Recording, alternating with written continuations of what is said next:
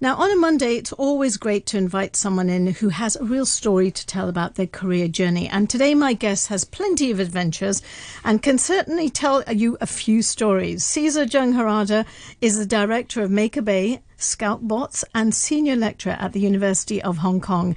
And I can tell you, you will rarely see him sitting at a desk. It's quite unusual to have him sitting still here at the moment. He's usually out and about working on projects on both land and sea, and I can't find out. I can't wait to find out what he's up to lately. Let me welcome him to the studio. Good afternoon to you, Cesar. Hi, Sadia. Thanks for having me. It's lovely to have you. And I know you have been on the 123 show before, mm-hmm. but this is on in a kind of different context, really, because I want to hear your story. Now, um, before we talk about some of the work that you are doing now, I want you to sort of go back and tell me when you when you came to Hong Kong and what made you come to Hong Kong. Okay. Um, so the first time I came to Hong Kong was in 2013 and uh, my intention was not to come to Hong Kong. I was passing by Hong Kong. Oh, okay. uh, I came on a ship, so uh, I came on a ship sailing around the world, and we were just stopping by Hong Kong on on the way. Mm-hmm. Um, so uh, we we had a difficult Pacific Ocean crossing.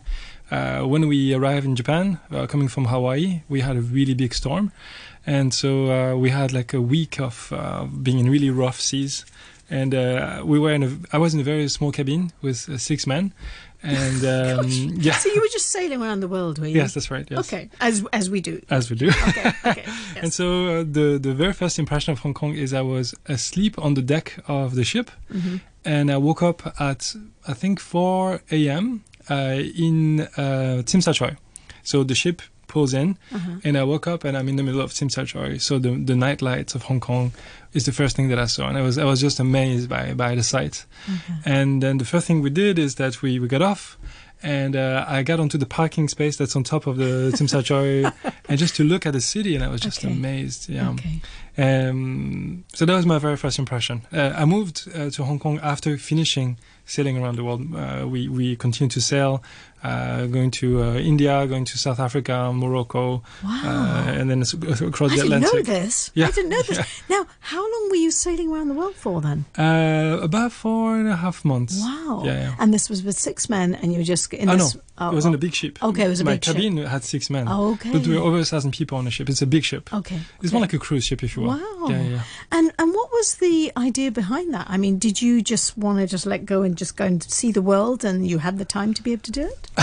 it's, it's not so much like a like um, so uh, so as an entrepreneur you know like you want to develop your business mm-hmm. and uh, if you want to do if you want to do so you can actually go into places that are called incubator or accelerator mm-hmm. so you go and some of them are in universities and the one that i joined is called the unreasonable uh, accelerator um, and it was actually inside of university mm-hmm. but this university was on a ship oh wow so in an oh, incubator in university okay. on a ship, and that ship would sail around the world. That is, and this is also where I went, that, that's also where I met my wife, actually. that's amazing. Yeah. And actually, you know, it just so happens that her, his wife, and her and their son are sitting here at the moment too. And you know, his son is five years old, Ben. He's been very quiet. He's just kind of waving his arms up now. So it's lovely to have them in the studio too. So now you have sailed across the world, yes. and you see, and you breathtaking view of Hong Kong. So now, what made you come to Hong Kong now? So again, like I didn't want to move to Hong Kong. So even after I, so uh, when when I was sailing around the world, one of the things that I've done is that in every port uh, we would stop, um, I would try to build the same robot because I I was looking for the best place in the world to manufacture robots, mm-hmm. and so I had a bill of materials for example, like um, wood and metal, um, uh, for example, fiberglass and some motors and batteries and, and, whatnot. And I would try to check how much things cost in every port. Mm-hmm. So if I was in Ghana, in Accra. It's a recce visit then, isn't it? Really? Exactly. Yeah, okay. And so um, it turns out that uh, compared to San Francisco, where I was based, it was uh, Shenzhen was seven times cheaper wow. than San Francisco and four times faster uh, in terms of getting the parts that I needed. And so I talked to my investors. We were uh, mostly in Europe, and I told them, I told them like I could stay in San Francisco and have a great a great And life use your and money enjoy. for loads of things. but then, uh, but then yeah, I would burn all your money in a year. yeah. But if I moved to Shenzhen, then I could sort of stretch that budget for like two or three years at least. So I Uh-huh. could do so much more R and D. Okay. And so they say, well, you move to China. Uh, my investor told me to move to China, so this is what I did. uh, but then originally I was thinking to move to Shenzhen uh, because that's where electronics manufacturing is. But I started to be in Shenzhen for a couple of weeks, and I quickly realized that it was so much easier to do business while being based in Hong Kong, Mhm. and that I could easily travel back and Before forth. Before the days of COVID Yes, and all exactly. sorts. Yes, that's right. I Yeah. can imagine. And so, um, yeah, so that was in 2013. And so, late 2013, I moved back from, from Shenzhen to Hong Kong, where I established the base. Mhm. Um, yeah, so I was given free space in the um, Science and Technology Park, HKSTP. Mhm. Uh, but then I quickly realized that I really prefer to be in an, an environment that is more um, multidisciplinary. It's not like, oh, you have the engineer on this side and right. no artist. I wanted to be in a place where you could have artist and designer. Okay. And this is why we built Maker Bay. Okay, and Maker Bay is your baby. You set that up. So That's right. so really that came from a need of yours. Originally, so, yes. so if you were to define Maker Bay for somebody who's not familiar with it, Maker Bay is Um, so I would say for most people, if you are familiar with a visually a workshop, Mhm. except it's not for just one person, it's a workshop that is shared. Mhm. And so it means that you can have lots of different people who are using tools. So they could be, uh, say, uh, mechanics, for example, working on, say, a car. So this is kind of like how it looks. Mhm. But it could also be scientists working on some, you know, physics, for example. Uh, but it could also be fashion designer. They need to have a sewing machine. Or they could be architect. They're making models. Or they Mhm. could be furniture designer. Or they could be sculptor. They could be artist. So you could have a full range of people who are sharing tools. So that's the way it looks. Mhm. Uh, the other model that is easy to sort of associate is the co-working space model. So people are, have a, like a shared office, Mhm. but here because the people are not just office workers, they are designer, craftsmen, Yes. scientists. Then they need a lot more than just a table and a computer and a Wi-Fi. So basically, it looks like a workshop that people can rent uh, with a membership. So really, you created that um, for your use to be able to do the things that you wanted to do, but at the same time, you made it a space for people in the community and right. perhaps young people who don't get that opportunity to be able to go to a space like that to work. So that is that Yeah. was very much your baby in terms of creating that space and Yes. wanting to do something for the community in that respect. But uh, the fact is that uh, I just wanted to have a place to build my robots. But it ended up taking a life of its own, and I ended up doing much more of like helping other people than doing my own work. Fantastic. Now, the robots, what Yeah. was behind the robots? What is it that you were trying to do with the robots? What were the robots? What did they do? So um, I got into this sort of ocean robotics work in 2010 when the BP oil spill uh, started in the Gulf of Mexico. So there was a really massive oil spill. you remember in the US? yes, I. I was based in the US, and um, and so I was looking for a way to make those ocean cleaning robots at a much uh, cheaper Mhm. and much more effective and faster. And um, so that was the initial reason why I came to, to China. I was looking for a place to manufacture those robots. Um, but as time uh, happened uh, in Hong Kong after we started Maker Bay, um, there was a huge demand for STEM education Mhm. and every parent wanted the child to have access to uh, robotics and AI, and because that's kind of the differentiator. A lot of these uh, uh, school programs they would only or they would accept in preference uh, the student that have done some interesting project outside extracurricular, Mhm. and so there was such a demand that we started to do a lot of that, Mhm. and eventually it became sort of our main activity. So really, in a way, you kind of you just went with the flow, didn't you? you Again, you- well, yeah, you just kind of let it go, and in a way, it was the right thing to do because you were probably giving a lot back to people who needed that at the time. Right. So now you've moved on. Uh, you've got Maker Bay. You've been doing the robotics stuff. What Right. comes next? Um, so what I realized is that uh, being at uh, Maker Bay, it was really great that I that I could, for example, consult for local schools or international schools. So, for example, we would have the French school or the Harbour School or Canadian. So, international school will work with us, and then if we made enough money, then we could also um, uh, afford to work with the local schools as well. And so that was fantastic. We would do like at the beginning maybe short-term project because we didn't have enough of their trust. But uh, little by little, they were entrusting us to do longer, and longer projects. So we Mhm. could go deeper and really do projects that are more meaningful, that are more impactful. Uh, then I was approached by the HKU, and HKU proposed me to um, the Department of Architecture to start the what would become, hopefully in the future, a department for design. Mm-hmm. And so that was also very exciting because that means that I would not only have the students for like one week or one one month at And best. you had students uh, accessible years. to. Yeah, Yeah. absolutely. And uh, this is also the point where I realized that, you know, as an inventor, you could have impact if you if you develop your own technology. But then, if you are a teacher, then you could make, you know, tens or hundreds of inventors. Mm. And you know, young people they are so fast at learning and they have access to so much technology. Then you know, even even if only like one percent of the student that I train uh, end up being doing impactful work, Mhm. then actually it's more impact than I could achieve on my own. That's fantastic. And Hong Kong is a great place to do it too, isn't it? Exactly. Although I'd say like um, uh, there's a strong social pressure to uh, make a lot of money.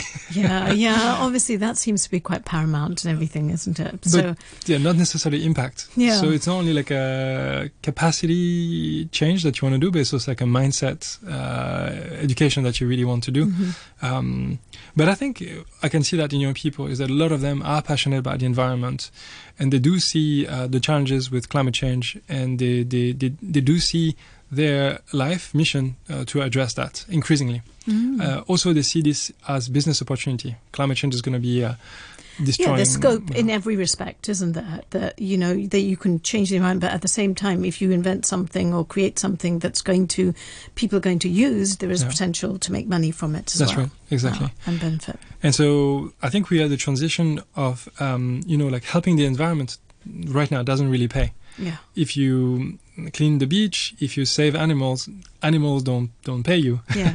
the beach doesn't pay you. yeah. Uh, but increasingly, because the situation is becoming worse and worse in many aspects, um, then it's recognized of the public utility of such work, and this work is getting paid increasingly. Mhm. Um, so, for example, like if you clean the air, nobody cared about this like 10 years ago, even though the, the air quality was much worse.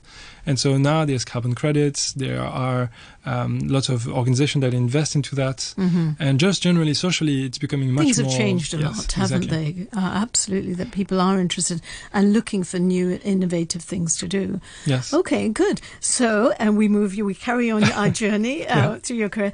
And then what was, so you've established Maker Bay, the Right. robotics. So, what comes next? What tickled your fancy next then? So at HKU, uh, in the last three years, um, I've been also lucky to. Um, in the first year, it was it was uh, it was a lot of work just to get the program off the ground, uh, recruit the students, uh, build a portfolio to attract the next generation Mhm. because we are bootstrapping the whole thing. Um, in the second year, I started to establish collaboration with the with some colleagues in the Swire Institute of Marine Science. So in Mhm. the marine or like um, uh, life science, bi- Mhm. marine biology department. Okay. I started to have some friends and I explain and I show them some of the work that I've done and they're like, oh, you're a designer, but you do like ocean science stuff. And You do like, "Yeah." everything. and uh, so we start to like becoming more friends and they start to co-teach some classes. Okay. And um, so there was one course that is called Floating Marine Lab uh, that we develop. And it's basically co-taught by myself and Professor uh, Rajan, uh, who is a professor in marine science, specialized in oyster farming. Mhm. And so he's helping uh, the Hong Kong oyster farming, which is possibly the oldest industry in Hong Kong. Mhm. Because, um, I mean, you know, before we called it the Greater Bay, this place used to be called the Pearl River Delta.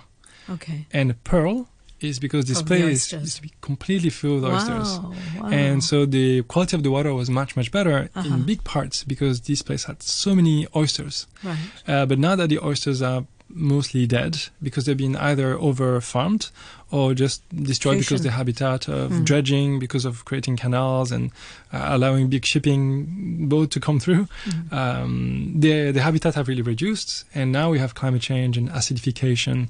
Uh, temperature is going up. Uh, too much nutrients.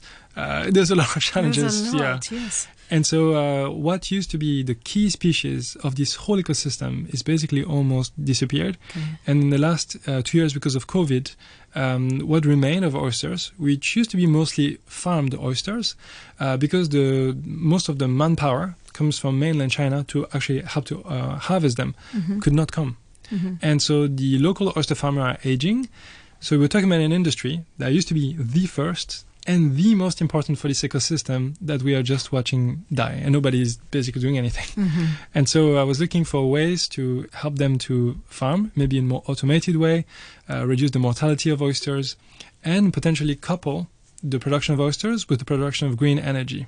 Okay. And so that's maybe uh, Yeah, no, it gets getting heavy now. Okay, Yeah. but, but I think um, if anyone is interested in having a look at the film, you can actually go to my Facebook page, and there's a fantastic film about the whole project, and you can see Cesar working on it. And so just go to my Facebook page, Sadia Usmani on Radio Three RTHK, and there's just a link there that you can actually see the film. And that was that was a fantastic project. I do remember um, talking to you when you were doing that, and I just remember you uh, you had to move this this big platform Mm-hmm. from one place to the other because it couldn't stay where it was. Right. And I do recall you spending the whole night making something to actually move these Yes. things. You know, talking about being inventive, he is incredibly inventive. So now the oyster, that's one of the projects. What happens next? What are you up to now? So the, the oyster to maybe expand a little bit more on this. So basically the so we know that we need much more oysters in Hong Kong. Mm-hmm. That's just a, a fact, um, and we also need to bring uh, clean energy. Uh, so we had project and feasibility study that proved that we could have wind uh, like much like offshore wind turbines, for example. Studies from 2006. It's possible. It's financially viable. Um, we start to have some very shy experiment of some small floating solar uh, farms, and that that is being tested. Also, that works. Places like Singapore have implemented on a much much bigger scale. Okay. It's becoming a significant part of their production. Uh-huh. So what we what I thought is that okay, people are generally reluctant to develop renewable energy because they say, oh, your wind turbine are ugly, or like Yeah, your solar yeah, panel they yeah. take too much space, and in Hong Kong we need more real estate. Uh-huh. But what we figured is that if you use the installation of the oyster farm On the water. on the water, Yeah. and then you covered it with solar panels, Mm-hmm. you could produce an enormous amount of clean solar power. Mm-hmm. And if you have the solar power, they also make the water cooler, Mm-hmm. and they So actually it has help. different. It's Benefits. doing different things at the same time. Exactly. And it's not an eyesore. And it's not an eyesore, Yeah. and then it's producing um, revenue for the oyster farmers. Mm-hmm. And if you use some of the solar electricity uh, to actually you put in the water and then you break the water into hydrogen and oxygen, you are creating the greenest potential Okay. fuel that exists So it in the all works. Yes. And is it now? Is it something that's kind of actively being used in Hong Kong now? So this is still a proof of concept. So we're just trying to prove that we can do all these things Okay. because we are doing so many different things at the same time. Solar, hydrogen, oyster. We have to re- respect the regulation of uh, the energy, of uh, energy department, of the maritime department, of AFCD because we are producing food, basically oysters. Mm-hmm. So it's a lot of function to one platform. So before we're going to exploit it industrially, we have to first show, you know, So it would take a couple of years of experimentation Exactly. and stuff before you can kick off. But the potential is, is enormous because we need to bring much more oysters. Oops, uh, oysters out there. Uh, we need to have solar power and hydrogen. Um, China mainland, uh, yeah, they they actually want 10% of the global Chinese budget Okay. uh, to be coming from hydrogen. right. So if Hong Kong will need this infrastructure, and I think it's the only way you could do that at scale. So and has the yeah. pandemic kind of slowed you down a little bit in your task? Has I it been all right? Or you just keep beavering away and doing what you have to do? Uh, we have, yeah, we, we do what we have to do, but it was tough in the summer uh, to work at sea yeah. in North Point. It was very smelly. the water was dirty, yeah. and then you can't really breathe. You have to be inside of a greenhouse. So it was really hot, and the mask didn't really help. And also, like you know, uh, the people that come to work on board, uh, they also have to wear a mask, of course. And So, Mhm. It's like hard every- work. It's no joke trying to do that. No, heat. you're under the sun. Yeah. You're in the typhoon weather at sea. Gosh. So it was, uh, it was, uh, it was taxing. Yeah. Well, it sounds amazing that. Um, okay, well, we're kind of moving on for time. Let me just uh, come to the present day because I know that you recently were on Singapore TV. Oh yes. Yeah. so, so what was that about? Uh, so I think the reason why Singaporean television uh, heard of us is because um, we did some work that um, was of interest of Singapore. So Singapore is closer to what's called the the, tr- the Coral Triangle. Mm-hmm. So um, Southeast Asia, uh, and the triangle that goes, let's say, from um, like the south of Indonesia all the way to say um, Singapore, all the way down to Australia, is where you have the most coral reef in the world, and where you have the most marine biodiversity in the world. And the reas a big reason for that is for coral reefs. So coral reefs are very biodiverse. They are the most biodiverse marine ecosystem. So they are covering less than 1% of the ocean floor, Okay. but they host more than 25% of marine biodiversity. And so all the people who live in this area greatly depend uh, on this biodiversity. And so in Hong Kong, we have some corals. Not so many people know that we have the corals Uh-huh. Oh, because right. because the visibility is not very good. Okay. Um, but we build uh, a machine that is a coral. What we call, call we call this coral bot. Mhm. It's basically uh, a boat that has multiple cameras. We take and thousands. monitors where they are Yes, and things. we make Right. maps of corals and we use AI to classify the coral. And so they heard about it, and then they heard about the other stuff that we do and got excited about it and wanted to. So many different projects you're involved in. yes, yes, Okay, too many. so so now to summarize a little bit, like now, you know, if if there was one wish that you could have in you know, with respect to what you are doing at the moment and what you would like to achieve, what would that one wish be? So, in the last uh, 12 years, I've done a lot of what we call citizen science projects. So it's a lot about the observation of um, oil spills, for example, in the first place, and then uh, corals, right, more recently. Um, but what I'm most excited is this new project with the floating solar to hydrogen, because instead of witnessing the damage that we are doing, Mm-hmm. then for the first time, I feel like I'm really engaging on proposing a solution. And not only that, but it's a scalable solution. Mm-hmm. Um, you know, in the table of um, elements, Mm-hmm. uh, we have all these different elements, and hydrogen is the most abundant element in the whole universe. right. Uh, and it's also the cleanest type of fuel that there is. So it is true that economically now hydrogen is is expensive uh, in terms of like a consumer as a consumer Okay. fuel. But once we do it right, it will literally be the cleanest fuel. And as long as, as far as we know, in terms of physics, uh, like the laws of nature kind of tell us that that's the most efficient fuel that they can be. Uh, so I'm pretty confident that if we do this right, then we could actually really make a dent in, in climate change and you know find a better way to propel boats and cars and buses and even do uh, transportation from one continent to another uh, with reusable rockets. So, for example, like uh, uh, Elon Musk um, rockets Uh-huh. that they use to that they want to use to send people to Mars, they use uh, liquid oxygen, uh, liquid hydrogen, Okay. which we can produce Okay. on these oyster farms. Wow. So basically, if one day uh, those technology come through, we will need to have a clean source of fuel. And as far as I know, this will be the best um, environmentally integrated solution that I've ever seen. That is scalable. That could be implemented in cities and so well, on. you know what? I think you'll do it. Yes, yes. I can see you have such passion and um, such commitment, and I know I've seen you how determined you are in things that you do. You know, I can't thank you enough, uh, Cesar. Thank you so much for coming in today. It's been honestly, it's always very interesting talking to you because you have such huge amount of passion and. And I'm sure that the things that you want to do, you will. And but you've got to promise me that you come back and give me an update. sure, sure. it started here, like we Yes. talked about it. Thank you so much for your time Thanks today. It's been lovely talking to you, and I wish you luck. And please do um, go over to my Facebook page and do have a look at that video because it, it was really, really very good. And just Google him and find out what he's doing. So I'm gonna I'm gonna go over to a track of music now, and it's Michael Bublé, and then we've got the news at two.